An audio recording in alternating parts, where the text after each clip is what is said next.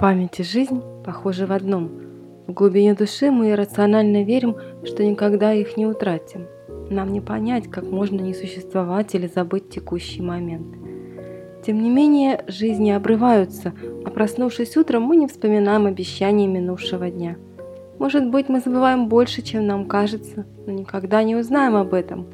Забытое не существует, его невозможно заново почувствовать или увидеть внутренним зрением, как и смерть. Может быть, мы уже немножко мертвы. Я считал глупостью терзаться подобными вопросами, пока не повстречал тех двоих. Сперва мы решили, что из джипа появились старик и мальчик. Приглядевшись, поняли, что старику чуть больше сорока, а мальчик, скорее всего, уже студент. Сильверлинги. Среди жителей Нового Света они и сейчас встречаются редко. Мои гости тоже не были местными. Манера одеваться явно имперская, сдержанные цвета и пафосные строгие силуэты. Картину несколько портил длинный полосатый шарф младшего. Парень в таком наряде выглядел бледнее и тоньше, чем был, а может, был и еще тоньше, чем выглядел. Старший, не оглядываясь по сторонам, направился к нам, остановился в двух шагах и коротко кивнул. «Доброе утро, господа!» – посмотрел прямо на меня. «Мистер Уайт, должно быть!» Им, сильверлингам, несложно узнать того, кого ищут. «Адам Кромвелл, к вашим услугам», – представился Сильверлинг, пока мы его разглядывали, и потянул руку, пожимать которую пришлось мне. «Вы правы, я и есть Уайт. Добро пожаловать. Ваш спутник – Кевин Дейли, мой ассистент». Кевин на секунду отвлекся от созерцания базы и улыбнулся нам одними губами, сложив руки за спиной. «Что, впервые на военном объекте?» Долговязый Бен придвинулся ко мне и пробасил громким шепотом. «Док, здесь целых двое, а нам обещали в команду одного». Ребята занервничали. Если целых двое сильверлингов сейчас решат почудить, перевес будет на их стороне, и пока опомнится подмога, нас четверых можно будет к столу подавать. Пауза затянулась. Кромвелл приподнял тонкую посидевшую бровь. Я вздохнул и предложил: «Идемте внутрь, господа. Похоже, дождь уже начался». Пили крепкий утренний кофе под тихий шум капель по металлической черепице и чуть слышный тяжелый рок из наушника младшего сильверлинга.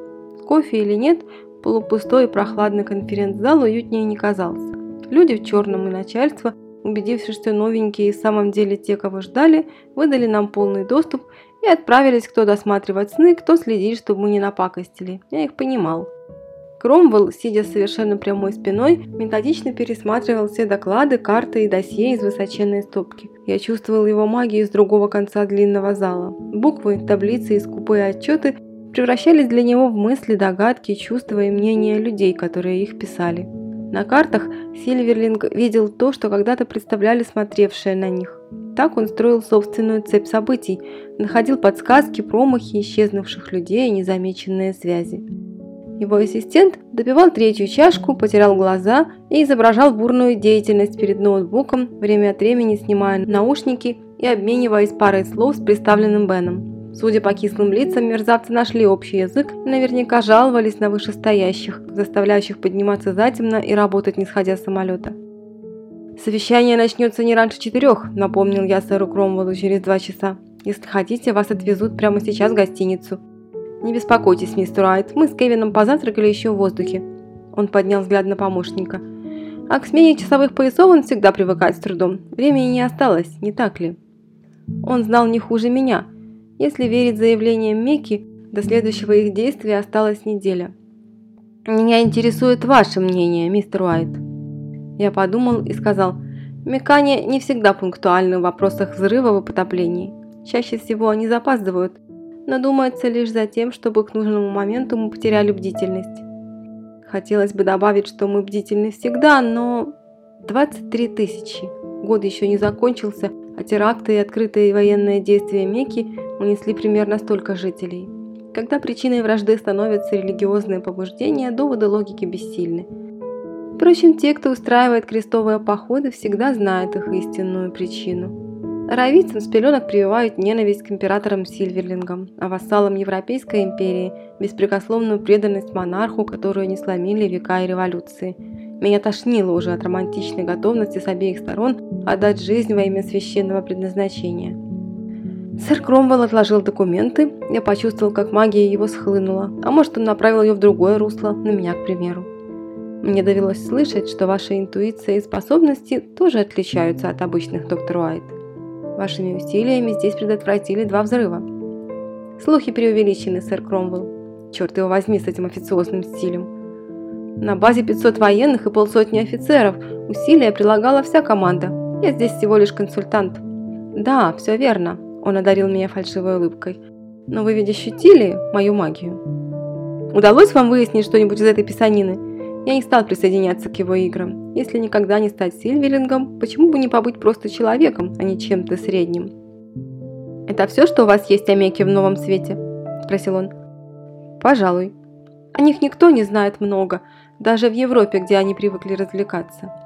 Кевин, подчиняясь неслышной команде, оглянулся, стянул наушники и плюхнулся в кресло напротив Кромвелла. «Ваши порты – самое уязвимое место, бешеный оборот грузов и транспорта.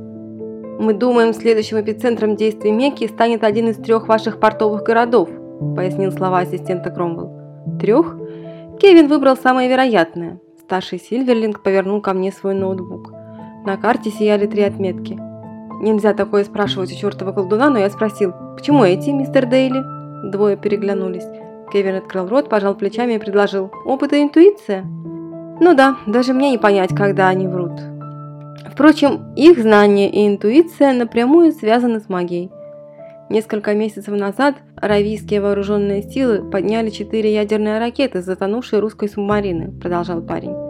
Никто не удосужился тогда сравнить спутниковые снимки зоны потопления, а подлодки забыли. Я недоверчиво взглянул. Он тоже пользуется магией, сообщил с тенью вежливой улыбки Кромвелл. Слишком сильный для вас, чтобы почувствовать. Нашли чем гордиться. Я знал, одна из моих способностей. Как немало Кевин уже отдал за багаж. Всякий раз, используя магию выше своего уровня, Сильверлинг становится сильнее, зато расплачивается равноценной частью воспоминаний. В самом критическом случае результатом становится диссоциативная амнезия. Печально. Даже знать становится боевыми пешками. Особенно знать. В семьях Сильверлингов бойцами растят младших сыновей.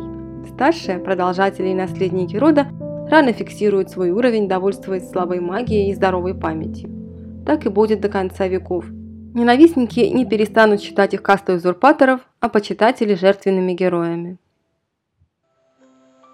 «В городе нет ничего интересного», – повторил Кевин Дейли, отвернувшись от коммуникатора к окну.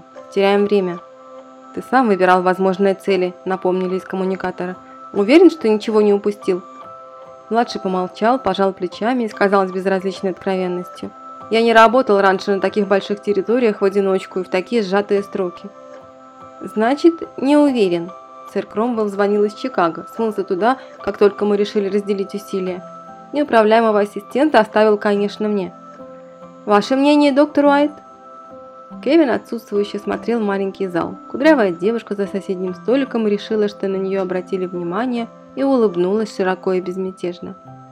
«Необходимо остаться здесь хотя бы еще на день», – решил я наконец. «Можете назвать это интуицией, но, думаю, мы не везде искали. Возможно, то, что мы ищем, пока в пути?» «А возможно, — добавил Кромвелл, — для всех трех городов угроза равноценна». Я замер, уставился на черную панель коммуникатора, как на мохнатого говорящего паука. «Если вы правы, сэр Кромвелл, то все усилия бессмысленны, нам никак не успеть». «Я выяснил здесь несколько вещей, которые меня беспокоят», — признался с едва слышным вздохом старший Сильверлинг, не ударяясь в подробности. «Кевин, я удивлен вашему с мистером Уайтом разногласию. Определись, у тебя не так уж много времени, свяжемся вечером». До вечера еще. Утреннее солнце только добралось до нашего столика в углу. Обманчивое тепло шло на убыль, листья еще не опали, а предморозный холод гнездился уже в синих тенях небоскребов даже в яркий полдень. Я допил свой кофе и окликнул. «Кевин, есть еще что-нибудь, что ты можешь сделать для города?» Он избегал смотреть на меня. Боялся? Боялся, что я увижу его страхи. «Есть возможность ясно увидеть некоторые моменты прошлого и будущего». Кевин чуть склонил голову, пытаясь понять, стоит ли мне верить. «Но это пока выше моих сил». «Понимаю. Он сможет, но для магии такого уровня придется чем-то пожертвовать, чем-то равноценным». Колдун не готов был оставлять здесь свои воспоминания, в новом свете, в городе презренных колонистов. Забыть что-то очень важное. Заснуть в одиночестве и, проснувшись, не вспомнить даже, для чего он здесь. Старший был прав. Решай, уезжаем сейчас Или ты продолжаешь поиски?» «Старший?» – переспросил он без выражения. Я не мог не улыбнуться. «Мои ребята называют вас двоих старшим и младшим. Ты уже знаешь, должно быть». Младший кивнул бесстрастно. Никак не пойму, что именно загоняет меня в один и тот же угол. Натянул наушники, не дожидаясь моих комментариев. «Найдется карта города Уайт? Вы, кажется, всегда носите ее с собой». Карту он развернул перед собой, с сожалением отодвинув нетронутое пирожное и замер над ней с чашкой в одной руке и толстым маркером в другой. Я ожидал очередного чуда, но ничего не сумел почувствовать. Даже пропустил момент, когда наконец чародей нарисовал на карте кружок и сделал глоток кофе, устало полуопустив веки и вслушиваясь только в музыку. Мне казалось, прошло несколько часов, но граница солнечного света не успела даже передвинуться. Минутная стрелка настенных часов сменилась всего на пару делений. Кофе в его чашке оставался горячим. «Можно взглянуть?» Он не слышал меня, но не возражал, когда я придвинул карту к себе. «Мекан пока нет в городе», – сообщил Сильверлинг, печально глядя на нетронутое пирожное. «В порту они появятся только в полдень. Если постараетесь, отыщите их к вечеру. О, как же спать хочется!» С неизменно вежливым лицом. Мне часто приходится вспоминать притчу о парне, который, убив дракона, сам неизбежно становится драконом. Возможно, Сильверлинги – те самые драконьи-охотники, слегка нереальные и необъяснимые. Может, они уже полудраконы? В дверях номера столкнулся с развязной, вкусно пахнущей девицей, давешней незнакомкой из гостиничного кафе. Она улыбнулась мне, вдвойне привлекательная, с розой в руках, влажными кудряшками и губами пунцовыми от... неважно. Кевин, похоже, нашел способ не засыпать в одиночестве. Сильверлинг ждал в вымершей комнате у распахнутого окна с мокрыми после душа волосами, как его подружки. «Мы их нашли», – сообщила ему в спину, включая свет. «Начинаем утром». Сильверлинг кивнул, аккуратно закрыл окно и обернулся. Как обычно, приятное полудетское лицо ничего не выражало. «Сколько можно?» – я раздраженно нахмурился на него. «Боитесь, док», – догадался Кевин. «А ты разве не боишься?» «Увы, уже нет. Но страх возбуждает, правда?» – он пожал плечами. «Чудесно, что у нас есть инстинкт самосохранения». «Тебя учили работать в команде?» – попытался я его разговорить. «Пешку всегда оценивают в бою. Не бойтесь, трудную минуту я вас не брошу». Он придвинул мне чашку с кофе. Наверное, он так шутит, но мне хотелось ему верить. За пять дней я не выяснила о младшем ничего нового. Его имя и досье были сплошным враньем. Образ жизни оказался хаотичен. Стиль одежды менялся каждый день, несложно при наличии вкуса и средств. Неизменными оставались детали, молчаливость, аккуратность и привязанность к серебряным кольцам и серьгам. Говорят, сильверинги хорошеют отношения серебра. Очищают от скверны? Трудно сказать, где тут правда. Может, это у них писк моды? Я сделал над собой усилие и расспрашивать не стал. Просто нравится. Что нравится? Носить серебро. Копаешься в моих мозгах? Это нам запрещено. Он улыбнулся скорее себе, чем мне. Просто вы пялитесь, да. Привычный случай трудного ребенка. Ты не казался мне испорченным дитятей, Кевин. Я приподнял бровь. Первое впечатление обманчиво. Девушки не любят капризных парней. Я покосился на дверь. «Это тоже не важно», – он странно глянул и напялил наушники. И верно, новые законы империи временно запретили малочисленным сильверлингам браки с обычными людьми. Ребенок сильверлинг рождается только если сильверлинги оба родители. Выходит, выбор у Кевина невелик. Впрочем, когда приказывает император, они не жалуются. Как, скажете, с таким устаревшим кодексом чести туманная родина паровых двигателей в развитии утерла нос даже нам? «О, черт, проклятие, сейчас рванет!» Кевин безотчетно, как возмущенный ребенок, схватил меня за рукав, едва ли не впервые проявив настоящие эмоции. «Что?» Я хорошо расслышал, несмотря на шум. «А ну, стой!» Кевин уронил оружие и вышел, точнее оказался в один миг в свободно простреливаемом пространстве. Адам Кромвелл мне точно голову оторвет. Сильверлинг глубоко вдохнул и поднял руки. «Собрался вести переговоры, идиот!» В следующий миг стало ясно, что нет. Время как будто замедлилось и накрыло нас толстым слоем воздуха или воды. Мне заложило уши, а открыть рот оказалось непосильной задачей. В глубине склада появился и начал очень медленно расти огненный шар. Кевин хлопнул в ладоши, и старые законы физики вернулись. Только пространство в центре склада освободилось. «Что это было? Куда она делась? Взорвалась или нет?» – затрещал мой микрофон. Равийцы оживились раньше нас. «Ложись!» Я упал на мокрый асфальт, перекатился поближе к укрытию и, не глядя, дал очередь в направлении выхода со склада. Кто-то протяжно вскрикнул, кажется, со стороны неприятеля. Кевин раздраженно ахнул.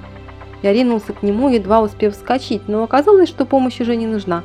Проклятие! Грязь и героизм неразделимы. Лучше уж чистюлей быть. Сильверлинг отвернулся от поверженного противника, отряхивая намокший в луже край пальто. Похоже, пригибаться под аравийскими пулями он и не собирался. Что-то с ним творилось. Если смотреть краем глаза, казалось, его фигура мерцает и расплывается, будто он может двигаться в сто раз быстрее, но усилиями воли держится в рамках человеческих законов. «Не ранен?»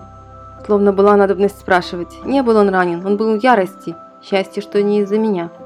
За угол завернула наша команда, и я не на шутку испугался, что Сильверлинг набросится на них. Может, и набросился бы, если бы глянул в их сторону. Пешку оценивают в бою. Для нас он никогда уже не будет прежним полуребенком. На ватных ногах я подошел к аравийцу. Тот подтянул колени к животу и протяжно всхлипнул, запоздало выяснив, что жив и безоружен. Автомат его валялся в метрах в пятидесяти. Я присвистнул. «Ты сломал ему обе ноги!» И обезвредил яд в полом зубе. Мои ребята притормозили и очумело открыли рты. «Что за чертовщина? Их было двое у этого входа, и где второй?» «Второй?» Это было выше даже моего понимания. Внутри отдыхает, может, мертв уже. Когда ты успел их? Кевин вместо ответа сделал глубокий вдох и спросил почти нормально. «У нас кофе найдется, док?» «Спроси у ребят в трейлере», – подал голос Бен, уже даже не удивляясь смене темы. Сильверлинг сунул руки в карманы и зашагал к машине. Не станет он спрашивать, его вся группа сторонится. Аравеец, корчась и давясь соплями, плюнул ему вслед и закудахтал по-бусурмански. «Что он говорит?» – спросил Джонни. «Что колдуну не избежать божьей кары», – как можно мягче перевел я. Мне было по-своему жаль его, здоровенного бородатого дядьку, плачущего от боли на леденеющем асфальте. «Ваш бог с пророком, придурочные слабаки, если перекладывают всю дерьмовую работу на тебя», – приостановившись и не оборачиваясь, ответил ему колдун. «Пора отсюда убираться». Над доками вставало низкое солнце, злорадно высвечивая дела рук человеческих. К складу, обгоняя друг друга, спешили в лабиринте контейнеров медики, полиция и репортеры. Сильверлинг отключился на заднем сидении джипа, рассыпав по полу содержимое аптечки. «Будет нужна твоя помощь», – подозвал я Бена. «О, черт!» – долговязанно заглянул в салон. «Парень на игле?» Кажется, сейчас он готов был простить Кевину даже такое. «Нет», – я поднял нетронутую упаковку кофеина. Колдун не успел до нее добраться. Он не хотел засыпать, пока не забьется в нору. Вообще не хотел засыпать. Мы долго ехали молча, и мне это нравилось. Бен время от времени нервно оглядывался на спящего пассажира и выдал наконец. «С виду совершенно безобидный слабак. Все эти кудряшки, веснушки, кровь с молоком. Зря он такой жуткий. Проще нужно быть». «Думаешь, твои ребята с ним подружатся?» «Да он весь город сегодня спас. Это... черт, это гребаное чудо! Правда, никто не знает, что у них на уме. Кажется, мы ему все не нравимся. Плебеи и все такое». Я улыбнулся, не отрывая взгляда от дороги. «И что, по-твоему, у него на уме?» Здоровяк пожал плечами. «Конечно, я и сам затруднялся сказать. Мне говорили, Сильверлингам легче не думать о личном, не выяснять, как многое уже забыто. Остается малость, преданность императору, скажем. По его приказу они готовы спасать даже далеких новосветских колонистов. Кевин был зол не потому, что мы облажались, пояснил я. Проснувшись, он потеряет часть памяти. Зато его магия стала сильней. За все нужно платить. Вот ты хотел бы, скажем, тетушку забыть начисто?» Остаток пути Бен потрясенно размышлял. Наверное, о тетушке. Вдвоем мы доставили Сильверлинга до дивана, укрыли невесомым пледом, уложив на бок и стянув ботинки. «Кромвелл будет здесь через пару часов. Я пока пригляжу за нашим чудо-мальчиком». Бен шумно выдохнул и ушел с облегченной улыбкой сбрасывать напряжение в гостиничном баре. Бабка-вудуистка строго завещала ему держаться подальше от Сильверлингов. Мудро, хотя все и без вуду ясно. К счастью, наш милашка спал крепче покойника. От его сна веяло беспросветной полярной ночью. Так бывает, когда уходят воспоминания. Много-много воспоминаний.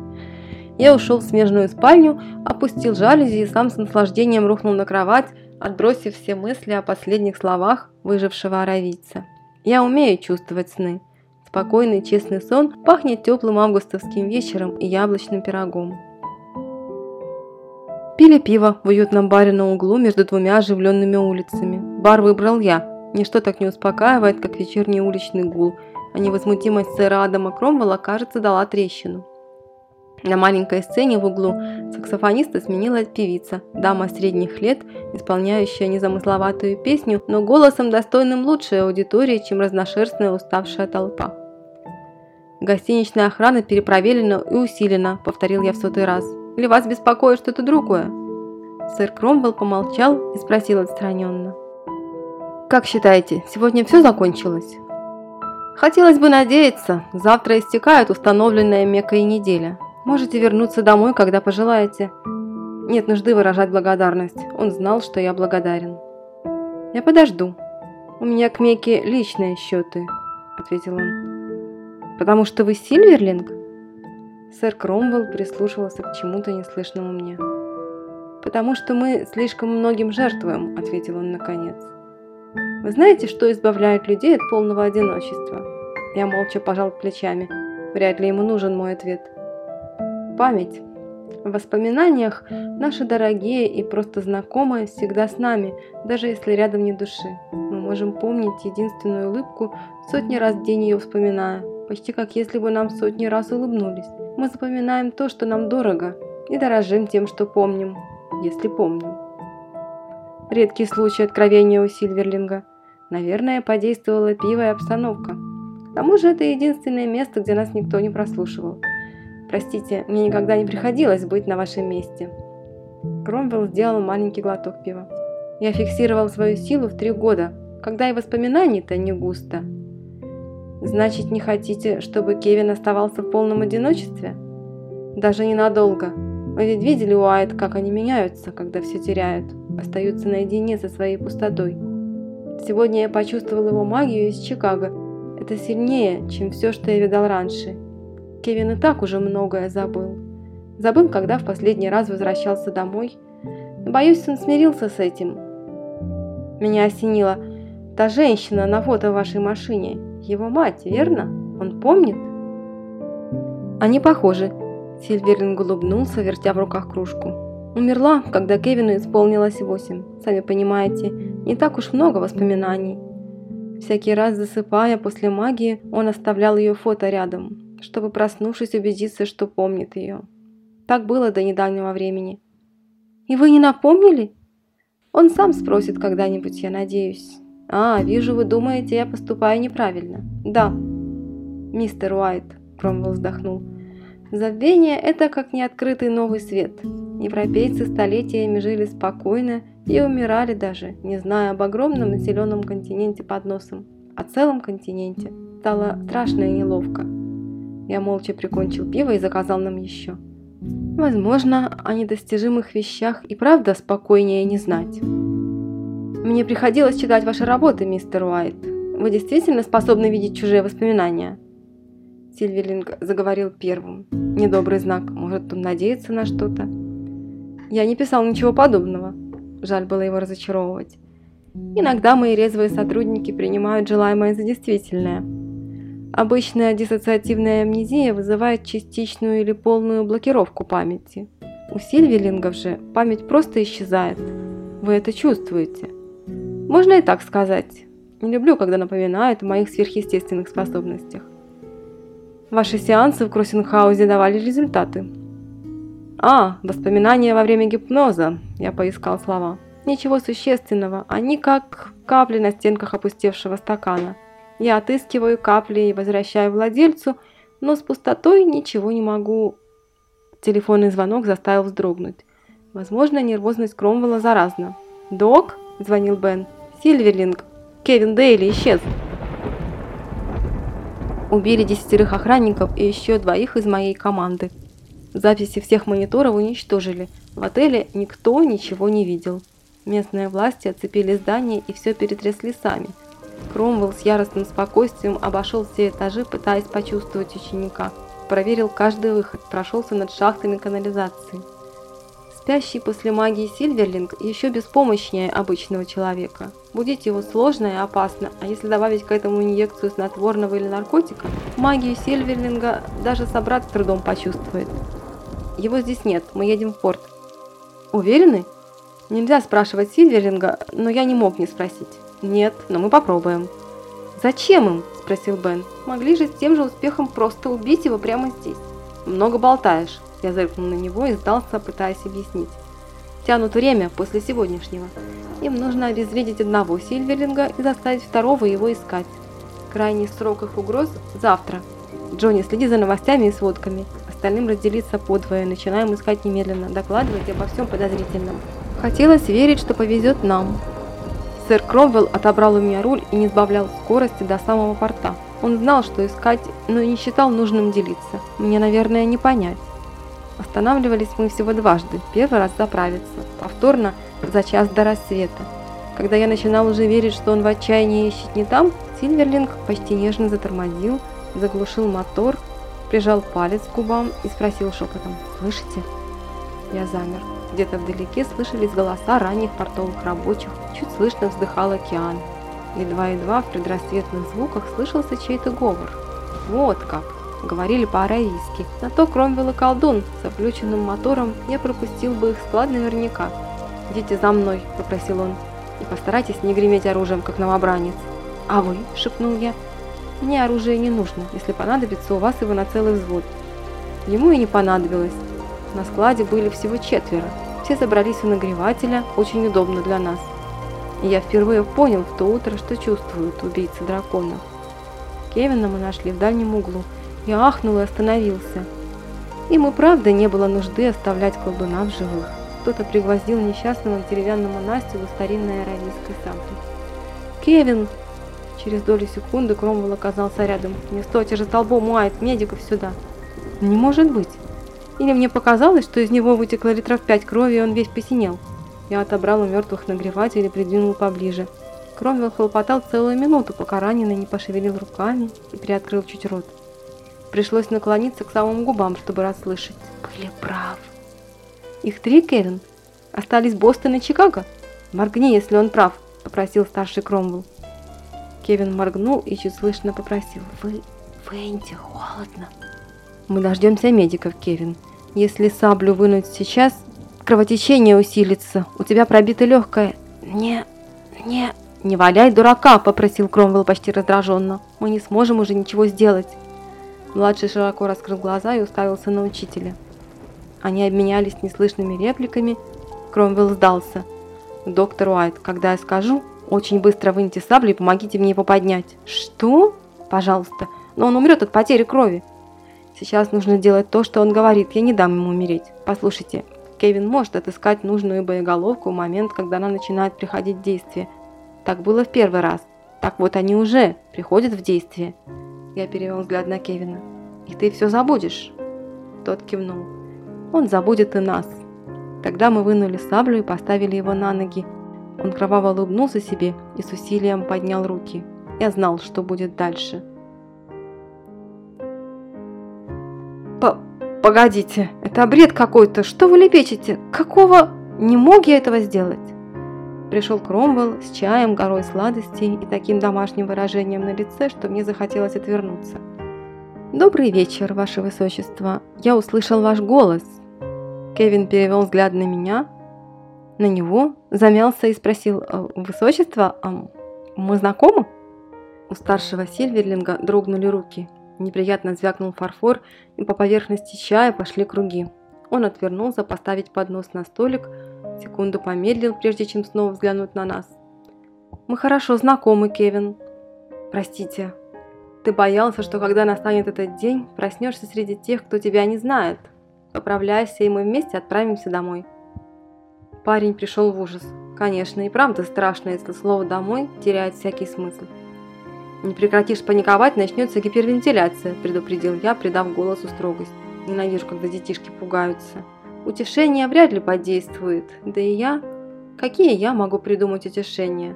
Можно сравнить потерю памяти с потерей руки или, скажем, одного глаза. Мне никогда не узнать». «Ты оставил нам запись. Очень короткую, правда». Я попробовал ободряюще улыбнуться и включил настенный видеоцентр, чуть убавив громкость, чтобы смягчить эффект. Неподвижно повисшая над медицинской каталкой камера беспощадно запечатлела все детали. Избитый парень на каталке слабо отталкивал руки, прикладывающие к лицу дыхательную маску. «Не разговаривайте, мистер Дейли!» «Пода... подожди!» «Дайте ему минуту!» На плечо больного легла ладонь сэра Кромвелла. «Кромвелл! Минута, Кевин!» «Ты всегда ворчишь, всегда! Правда? Что я раздолбаю, что свою жизнь не ценю. Но видеть есть вещи, которые я не хочу забыть. Или были. Множество, множество, Кевин!» Сильверлинг лихорадочно улыбнулся и глубоко вдохнул. Посмотрел прямо в камеру. «Впрочем, когда проснусь, они перестанут меня волновать. Не стоит пытаться выяснить, что я забыл. Это не героизм. Просто я слабак и так спокойнее. Память хлопотная штука, да?» «Да». «Важно помнить только, зачем ты это делаешь, то, что ты делаешь. Как пешка. Это возвращает смысл жизни, избавляет от страхов. Ну, мне пора. По... Ты позаботься о нем поначалу, ладно? О нем, том парне, который проснется вместо меня. Если проснется». Без магии его камера упала и выключилась.